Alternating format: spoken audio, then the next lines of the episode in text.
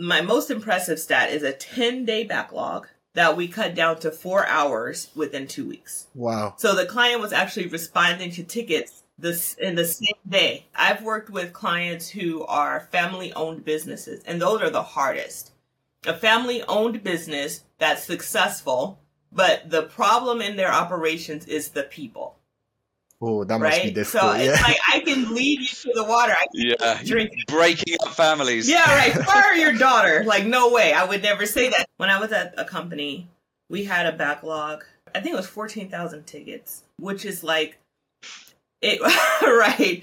Now, this is, but this is a story of failure. This isn't a story of winning. This is a story of failure. On today's episode of the CX Insider podcast, we sit down and talk to Ty Givens, the founder and CEO of the CX Collective, a company that provides implementation advice and services for building and scaling customer experience operations. We'll be talking about why you need to prepare for holiday seasons to come, the usage of chatbots and AI when handling customer interactions, and going through the incredible work that CX Collective have done with countless companies throughout all industries. Enjoy the episode, and if you do, subscribe to our channel for CX Insider's best content. This episode is brought to you by ACF Technologies, global leaders in customer experience management solutions. Let's get into the episode.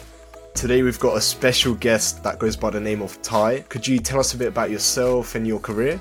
Sure. So my name is Ty Givens, and I am founder and CEO of CX Collective.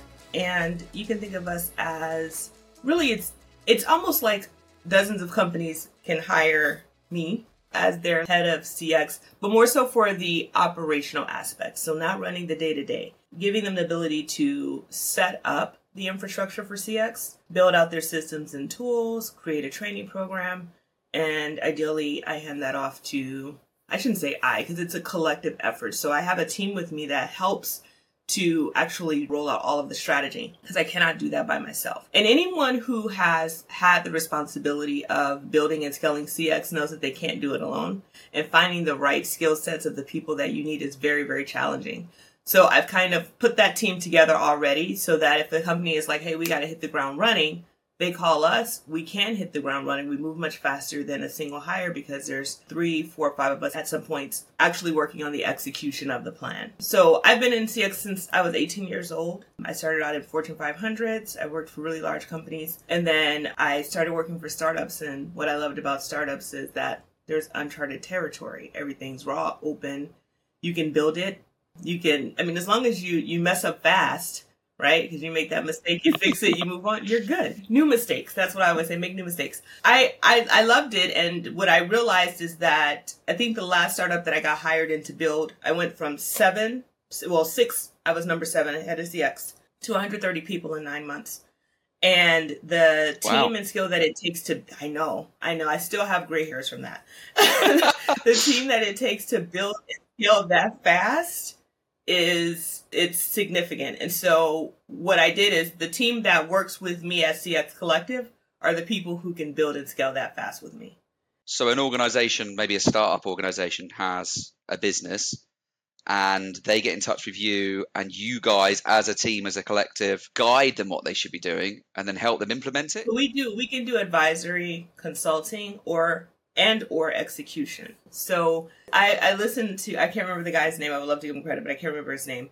But he talked about being in consulting and being in a service business and how the mistake that a lot of agencies make is you pitch marriage off the back is what he said. He's like instead you shouldn't try to, you know, pitch that you need to give them something small, which was cool because that is sort of like what we do. So if a startup comes to us most of the time you hear that saying like um if you if you find yourself explaining what you are doing or what you're offering to a group of people who don't get it you're just in the wrong group. It's it's kind of like that. When a a ceo or co-founder who is building a unicorn usually and or knows that their product's gonna scale they understand exactly what we're bringing to the table. Because for them it's like i need someone who's gonna come in and build this infrastructure so that when thousands of customers come through the door at once we're okay Yeah. right You get the processes in place, Yes, ready. yes. So it's so it's scalable because if there's a problem when there's 20 customers, how bad is that problem going to be when there's 2,000 customers? Exactly, exactly. So for like a CX implementation, we usually attract funded startups for that particular program. There's not a lot of proof of concept because they hear my background, they hear Shoe Dazzle, they hear Thrive Market, they hear See's Candies, they hear Intuit, all these big companies and or well-known companies that I've worked for, and they're like, okay, no, we don't need any more. Now, where I have to prove a lot is optimization. So, optimization is a company that's already established, and they need help. What that looks like to them is long wait times for customer service regardless of channel. They may want to introduce a new channel. They may be on antiquated systems, or they may not be able to train everyone to do the job properly. So these are like some of the symptoms of, oh, shoot, we need to overhaul. Now, that particular yeah. person will contact us and say, what can you do for me? Because I have all of these problems. And I can say, well, we can fix them all, but it's going to take, you know, six months. And they're like, oh, that's, that's too long. I need it done yesterday. Great. So what yep. we do instead is we'll work on a specific program for them. So we meet with them, we go into their systems, we go into their tools, we put together an entire program, and we go, okay, this is yours if you want to execute it, or you can execute it with us, whichever one you choose. Okay. And then nine times out of ten, actually 10 out of 10 they go yeah you can do it because they realize how i'm not surprised i was gonna say that yeah because you know I, a lot of um, I suppose a lot of listeners of CX Insider may not realise what ACF our day jobs is, and our day job is actually looking at CX solutions. Mm-hmm. One of the the biggest challenges is what you've just said. You know, people identify they have a problem, then someone like us or you or us together come along and go, this is what you can do, this is what you should do. Yeah. And they're like, yeah, great. And then you go for all the buying part of it. And then when it comes to implementing it, oh, wow, mm-hmm. that's a whole different ball game. So, yeah. Nobody wants to do implementation except for us. No. Nobody. And that's the thing, like, when people say what makes you different i'm like we actually do the work we really do the work if i if i suggest something then we can do it. And if we can't do it, we know a partner who can do it. So you don't want to you don't want to just charge a day rate for the next two years. Yeah, maybe. I mean, I got to figure out something.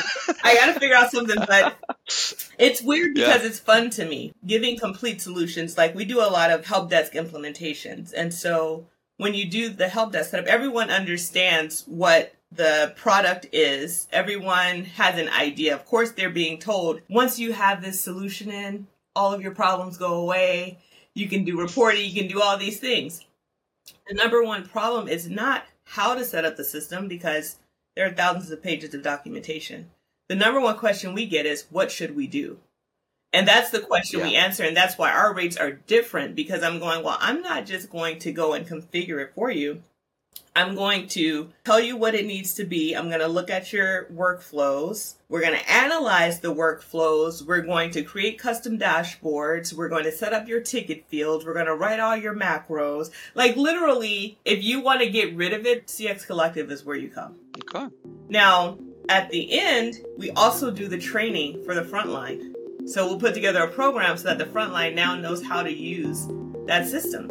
And that is also a differentiator when working with us.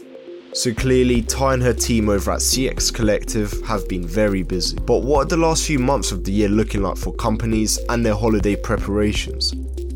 Right now, we're getting ready to go into that, that spot where people are going to find out what they don't know about being ready for the holidays. And that is when we're clutch players at that point because, you know, effectively, you can't hire more people that fast unless you started our program weeks ago which you're not doing that then you're probably a little bit behind the eight ball. So now we're just looking at efficiencies. What can we do on the systems front to hopefully deflect? What kind of plans can we make for make goods offers? How can you get ahead of communicating anything that could potentially happen as a part of the holiday season to people so that they're not contacting you and then the infamous backlog because, you know, the holidays, while it feels like, you know, you've gotten through it as of December 25th, the reality is that right after that is when everything really hits the fan. You got that kind of lull between Christmas and the New Year. And then once everybody gets back to business, that's when you're going to get hit with returns and all sorts of things. So, like having a plan for what happens after is a big deal too. So, we're usually we we have like an early summer kind of spike. It gets a little bit quiet, and then right around here, probably top of November, people are gonna be like, hey, so look, we didn't get this set up and we need help and can you do it yesterday? And so the reality is that we can, because we can move fast, there are things that we can do in a week that could take some other teams a month, right? It's just about how quickly do you want to move? What do you need? And then we slot it in. But we're small, so I won't take on more clients than we can handle. Do you have like a specialist kind of? I know you mentioned about startups being great for you, but do you have a certain sector? Like, is it retail, for example? Well, retail, yes, because it's I don't want to say it's easy because I know anybody who's in retail is gonna be like, it's not easy, but it is for us because there's there are just things that you know, right? So what website are you using? What return product are you using? There are just certain things that we know how to set up those policies, your returns, your exchange. Like those things are really small, but they actually end up being a really big deal because once you are the one who has to set the policy, you realize that there's too many options for you to figure out what is right if you're not experienced in it, right? But we have worked with SaaS, like ID.me was a client very early on. They're now at thousands of agents. When I worked with them, they had hundreds of agents, and that was a few years back. Thought Industries, they have a LMS, uh, customizable LMS system. They've been a client for the last five years. Wow. We run the gamut. Like we're very agnostic and we try to stay in the middle. And because we actually go into each company to understand what they do, how they do it, it allows us the opportunity to really run the gamut as far as the clientele is concerned. So I want to talk about your team a little bit because we mention it a lot. You guys are hardworking. How do you actually choose the team that works with you? How have you chosen them? So my first time adding someone to the team was actually a friend of mine. She and I have worked together. We've been friends for almost 20 years. We worked together and she's in training and I needed some help with documentation. So she started out really early. And then the next person that I hired who was uh, like a special specialized in CX, not talking about like an assistant, was a lady who was a CX strategist. She's very well versed in like, here are your recommendations, here's what you need to do. I found a few people who are really good at being like, here's what you need to do. The challenge that I had is the execution because we execute. So I can't hand you a plan and then you do the plan and it doesn't work. You're like, sorry. You're like, oh, you didn't do it right.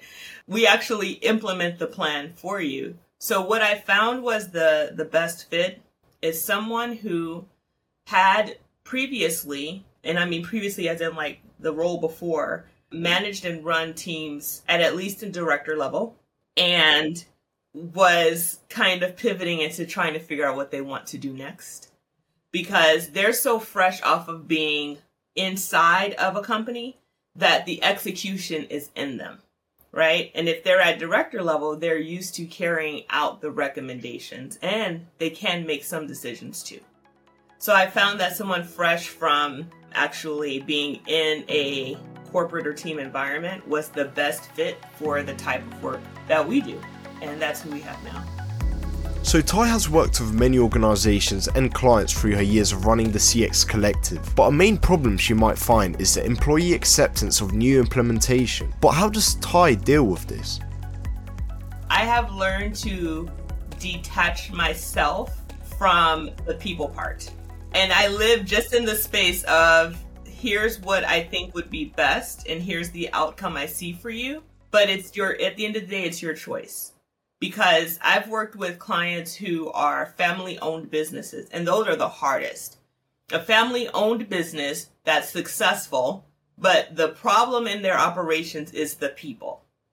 Oh, that must right? be difficult. So yeah. it's like I can lead you to the water. I can Yeah, drink. breaking up families. Yeah, right. Fire your daughter. Like, no way. I would never say that. Yeah, So yeah, like, yeah. Well, you know, here's the best that we're going to get with what you have. The the other thing is that, and I've actually one of my team members said, "You're not firm enough with the clients," and I said, "No. What I understand is, if a person is CEO of a company." I can't come in and tell that person that they're doing something wrong. They don't want to hear that. They've poured everything into it.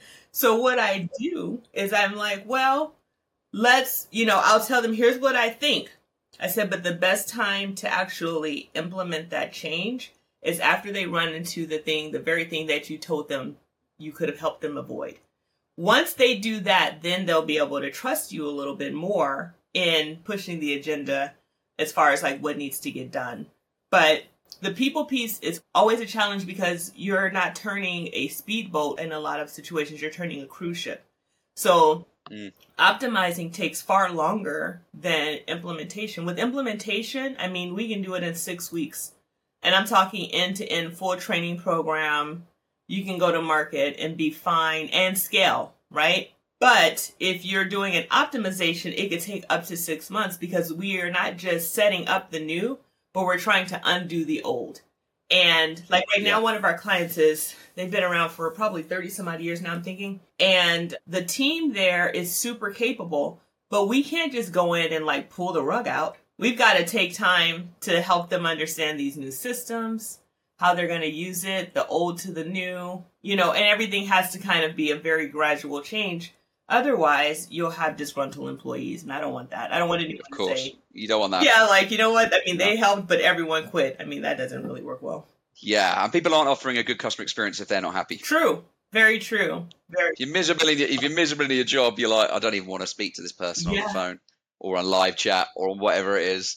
I don't want to be here. Right, exactly. when I was on the phones, I was a terrible rep, and uh, maybe that's why I know how to treat people now because I I, was, I was going to actually ask that because you said that you obviously worked in customer experience for a long time. What made you create CX Collective? Yeah, what were you doing? okay, And then did you just you didn't just go one day from being employed to suddenly starting a business? almost, and I'll tell you why. Almost. Almost. Um, I never worked as hard as I did for the last startup. The sad part is that I think the the CEO there would probably snicker at that if he heard it because he's kind of kind of cuckoo. But I um.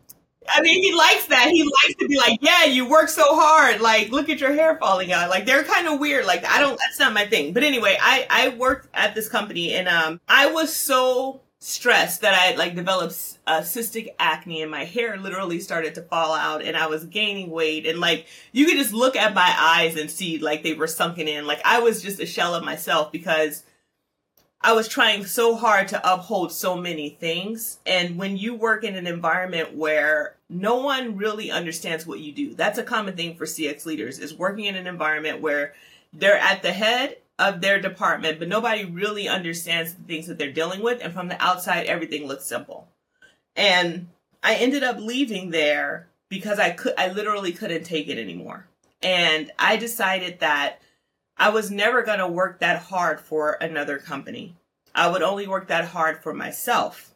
And so I actually started CX Collective, but I started it as the Workforce Pro in 2016 because I have a background in workforce management, which is like people operations and planning. You guys know, but that was that's my background. And so I thought like, oh yeah, I'll start this this this agency. I'll sell my skill set and I'll put up a website and then everyone's going to be like, "Yes, let me work with her." And and so nothing happened for a very long time. My website just got to the point where it's kind of decent, but even still people still say if they don't understand our world, they go, "What exactly do you do?"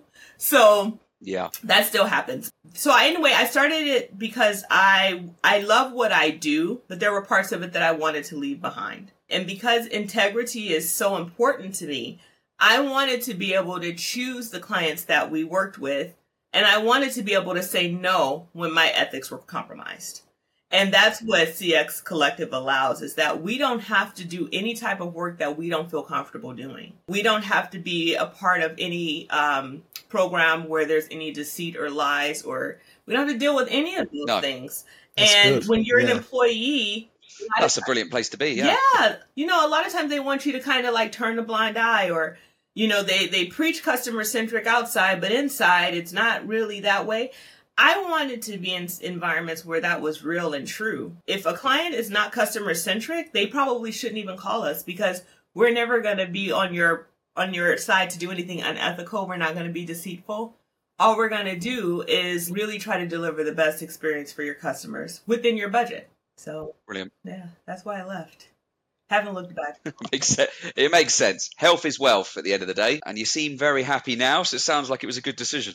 Congratulations on that as well, because that must have been a scary shift from working at that startup to creating your own business. I wanted to ask you, what is an improvement that you are most proud of when it's come to all of the different work you've done at CX Collective? So, my favorite projects are backlogs, like cutting down backlogs. And the reason why is because when I was at a company, we had a backlog. I think it was 14,000 tickets, which is like it right. Now this is but this is a story of failure. This isn't a story of winning. This is a story of failure. And Okay. I so 14,000 tickets. The opportunities there were one, we should have I, I feel like I should have been firmer with marketing about what we could do. But again, the company wasn't really about actually delivering the experience. The company was about getting the business. So we got the business, but we also couldn't keep up with the workload. No matter what, we were hiring 30 people a week. We couldn't keep up.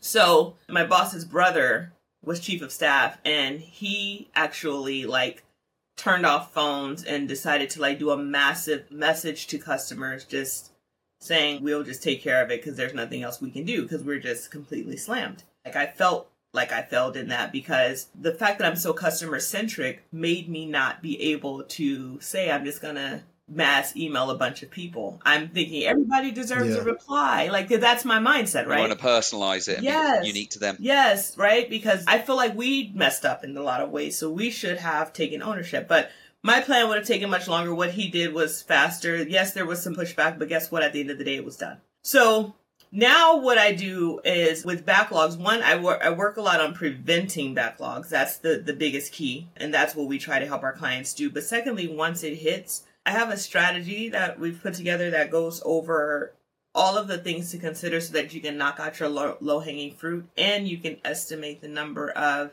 hours you're going to need and about how long you'll be in backlog. So going through that experience, we will put together a full program and, and basically pull the client out of backlog. So my my most impressive stat is a 10 day backlog that we cut down to four hours within two weeks. Wow. So the client was actually responding to tickets this in the same day. That's probably my favorite. So if a company contacts us and was like, it's like we can't get to our tickets, I'm like, ooh, yes, like those are fun to me because I like I can- I can fix out. this. Yeah. With the holiday season coming up, companies can become slightly disjointed with minimal communications between the different sectors, such as product team, marketing team, and operations. Ty is here to tell us ways that CX can be optimized when all departments strive towards a shared goal for the months to come. A couple of things I've learned. This is more for the retail space. Is conversations with marketing around like what are their plans, right? Because CX is in the middle of the business, no matter what. Like, although you know when people look at customer service, they're all, often the lowest on the totem pole. That's just the reality. The only thing Yeah. below us is shipping. And that sucks, but that's the reality, right? Like we should be all equal, so that's not how it goes. But the one department in the company who has to know pretty much how everything's functioning is CX. They're in the center of everything. Every decision that every department makes hits CX. So let's say, like, we started talking about holiday readiness in August, and we were saying, listen, go to your marketing people, decision makers, and ask them what are their plans? What are they trying to increase order volume to? And this is more of a retail thing. I might have mentioned that, but I just want to make sure.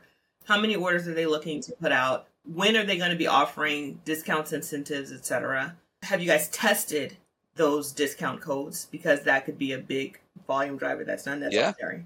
And you'll have that information. And the next thing you want to do is you want to go to the fulfillment team or the operations team and you want to say, okay, so how many orders can you guys pack each day? Because marketing might have a goal of increasing order volume by 10,000, but the shipping team can only send out 8,000. So literally every day you're going to backlog 2,000 There's a problem. right? And they may not even be talking to each other because they have separate objectives. But at the end of the day, that complaint's going to hit CX. So understand the capacity of your fulfillment team and then have a plan where you can proactively communicate to anyone whose order is delayed. Because as long as you're going out and telling them, they're not going to come to you. And that's a small thing, but it, it goes a long way. Also, find out from fulfillment how often are you guys going to ship? Are you closing down on the weekends? Are you guys running weekends? What is your capacity? If we get behind, how are you going to catch up? Have those conversations, and they should do that daily, especially Friday on every day. We should know what's happening. The next thing you want to do is talk to the product team or whoever's in charge of your inventory. Because one of the things we used to do is this is a good thing about the, the, the crazy company. That's another fun thing about being on your own. You can be honest. So the inventory Crazy company. Crazy. we had lots of products. And there are some that are just big sellers right? So the question was how many do we have? How often are you going to be ordering? And at what point are we going to show out of stock? Because i'd rather show out of stock when there's 200 left and we wow 200 customers than show out of stock when we've oversold by 200 and now we have to contact 200 and say sorry Oof. you know what i mean Yeah, your brand's not going to do very well if you let down 200 people. Exactly. And then for your best Yeah. sellers, you really need to know a comparable product. So that if you're out of that one, you can say, well, we don't have that, but we have this. So those are like just little tidbits. You have that together. You have a proactive plan of all of your make goods. You decide what work the temporary team is going to do because there's going to be some things that you can have new people do, some things that only the, the team will do. Know what those things are make sure that your help desk can divide that work up appropriately and then you need to put together your training documentation so that the people who come in can actually either go through an e-learning or whatever you're providing maybe it's just a piece of paper online or whatever but make sure that they understand how to perform whatever work they need to perform you mentioning there, which seems so obvious and so simple when you talk about it, like you just said, about find out the information, how many things can you pack and how many things can you send, how many of these things have we got in stock. How do you recommend organizations actually communicate between themselves? Because Yeah. generally businesses are quite siloed, aren't they? They are. You got the marketing team, you've got the sales team, you've got the support team, the contact center. How do you advise a big organization to actually take down those barriers? Yeah, so the head of CX or whoever they designate, but should have standing operational updates with specific and key team members. And that's what I used to do. Like I had my time with product so that I could understand what was happening inventory wise. And I would take that and give that to the managers. The managers would disseminate that information. I had an ops manager on my team and she actually would be the one that would liaise with the warehouse. So she would bring me that information. And then I would talk to marketing myself. And then they would bring me that information. I also had a spreadsheet that marketing kept up with that showed like order volume every day. So I knew what they were expecting. And I also knew what fulfillment was able to do. So I was able to get ahead of that. So I think that because there are like, you know, we have we have staff meetings and things like that, but a lot of times the staff meetings, especially if you're talking executive level, it's going to be very high level. It's not going to be very tactical. Yeah. So you have to have the person, you know, because CX, a lot of it is tactical. You hear a lot of thought leaders talk about like creating the best customer experience and everything sounds lofty and beautiful, but at the end of the day, answer people's questions on time and accurately. Don't lie to them. Do what you say you're going to do. And those are the simple things, but believe it or not, that's actually the hardest thing to do because Yeah. it's you know you, you're getting into people's feelings and emotions and things like that. Build a relationship. There was a guy on my team he actually created a role for himself where he would test all of the marketing emails. And it was almost like one of those things where it was like why didn't anyone think of this before? Of course we need to test all marketing emails. And it cut down on volume significantly just from him running the test or even reviewing the marketing copy because marketing is about the sale once they bring the person in, it's up to CX to retain and keep them and make them happy no matter what marketing says. So we actually would review the messages and be like, no, this is what customers are going to say. Can we change this? And it, and it started to actually, you know, I mean, now that I think about it, maybe that's why I was stressed out all the time. I was trying to fix things. but Yeah. it was, uh, Spinning too many plates. yeah, yeah. But you know what? Like when you're about the customer, I'm a I'm a customer. You're a customer. We're all customers. So one thing that every business has in common is customers.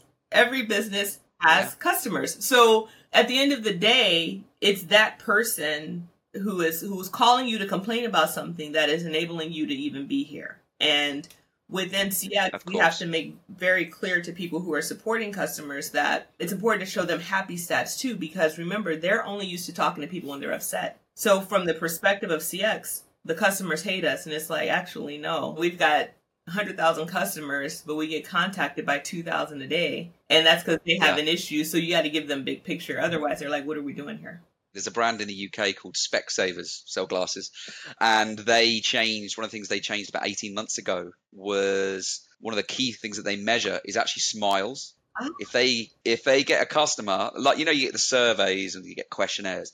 The only question they ask is simply, "Did we make you smile?" Oh, I love that. Because the truth is, if you make someone smile, they will have enjoyed it at some point. They must have done. It's true. And you're right. It's important to inform contact centers and stuff of what's going right because it's a difficult job. It's hard. It my is. last call that I did as a rep before I went into workforce management, I was in my role for a whopping six months. I was 18 years old. 19. I just turned 19. I started when I was 18. The guy told me that I needed to go home and start all over again because my attitude was horrible. And he was right. Oh wow. He was right because I Wow. was at the I was at the end of my my line, so to speak. I was getting ready to not have to do this kind of work anymore and I was so young in my career that I didn't understand why people were calling because they were missing pins out of their order. I didn't think that that was a big deal because like what do I know? And that and that's also another thing where when we're creating training programs, we try to help people understand what they're doing and why they're doing it, not just how to do it. Because you can teach them how all day long, but if they lack that bridge, then Yeah, they need to see it from the client's side, don't they? they have to. But the basics are the hardest to implement, but they can make the biggest difference. But even just seeing it from the customer side Mm-hmm. and understanding it may not be a big deal to you because you've had 500 people tell you about their missing pen, Yep, but to that person, it's their missing pen. exactly. It's their problem. Yes, matters. It matters. And like when we write our documentation, like there's a part where at the top of it, I'm like, I need to understand what we're doing, why we're doing it. Because I need this to translate to the front line.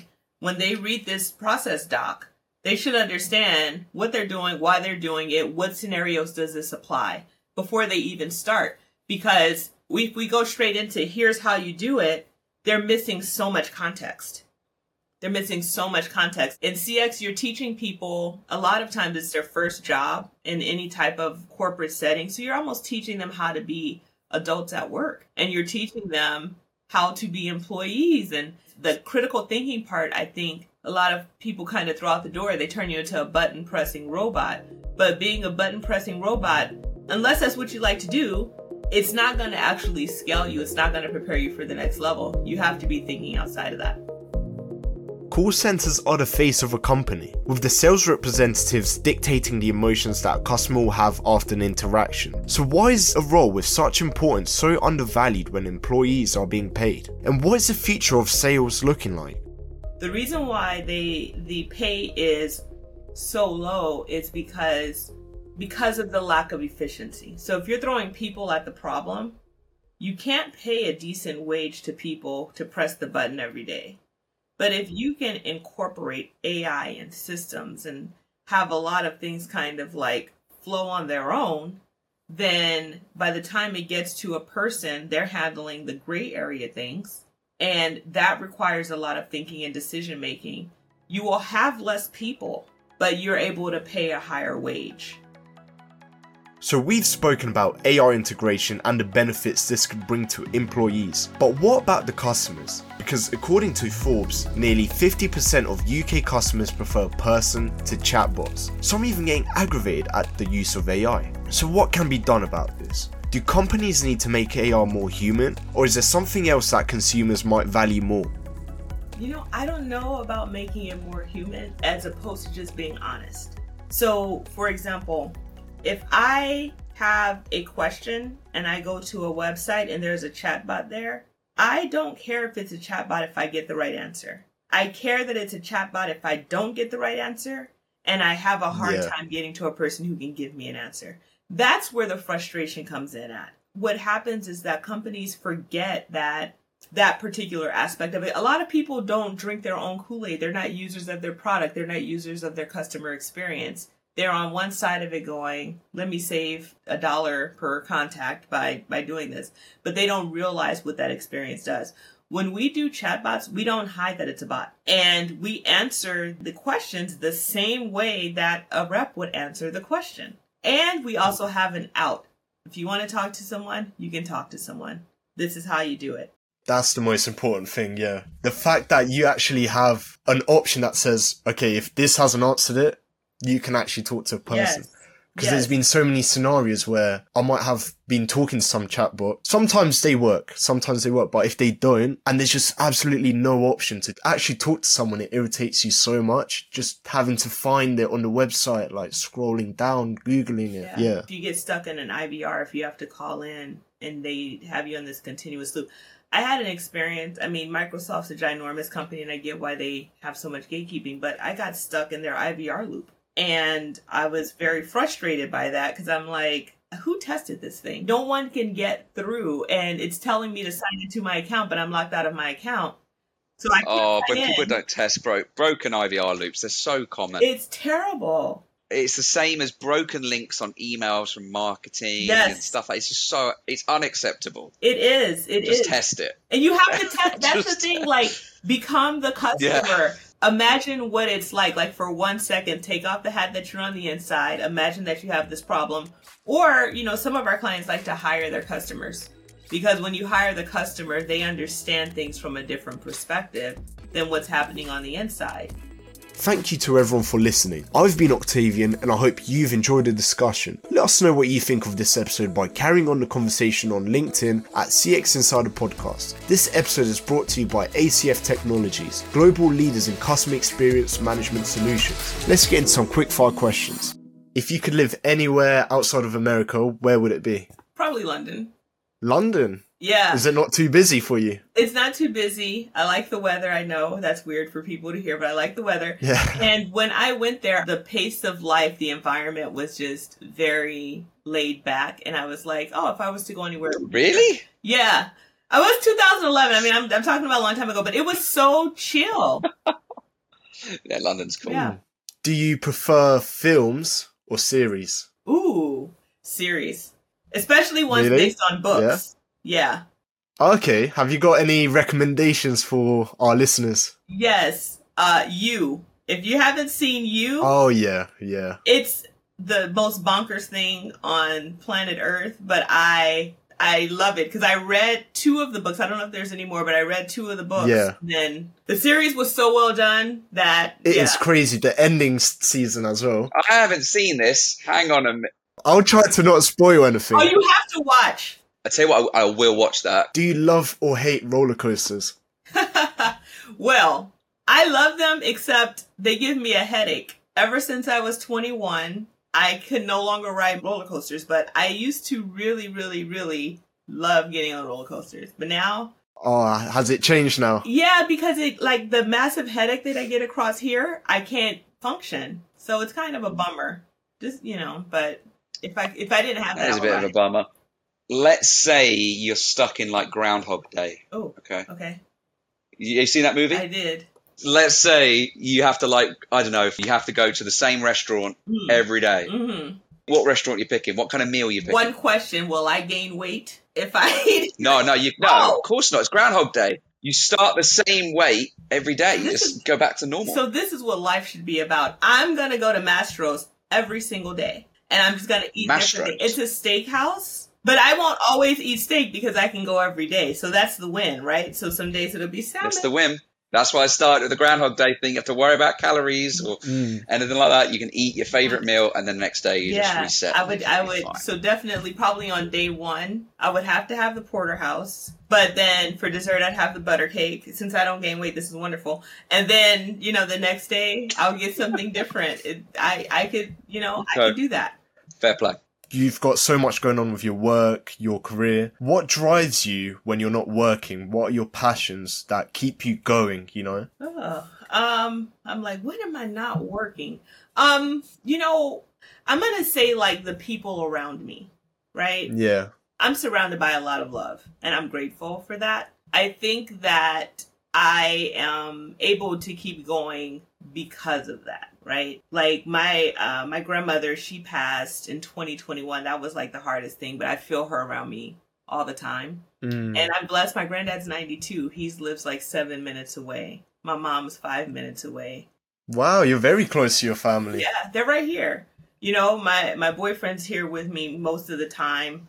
Um, so I'm surrounded by like a lot of love and he motivates me to like get out and like go to the gym and do things. So I've kind of gotten into hot yoga, which has been a lot mm. of fun. And I think that that's really what just keeps me going. Being around people who don't care about the work that I do. Once I had an experience with a, a, former boss, not the same person, but a former boss, and I told her that I couldn't make a meeting because I was going to my niece's performance at school my niece was 10 years old at the time and she goes i can't believe that you're not going to go to a company wide meeting to go to your niece's program. We've all missed events for mm-hmm. our kids and that's not your child. And i said well all of you guys are adults and you've made your decision and i've made mine.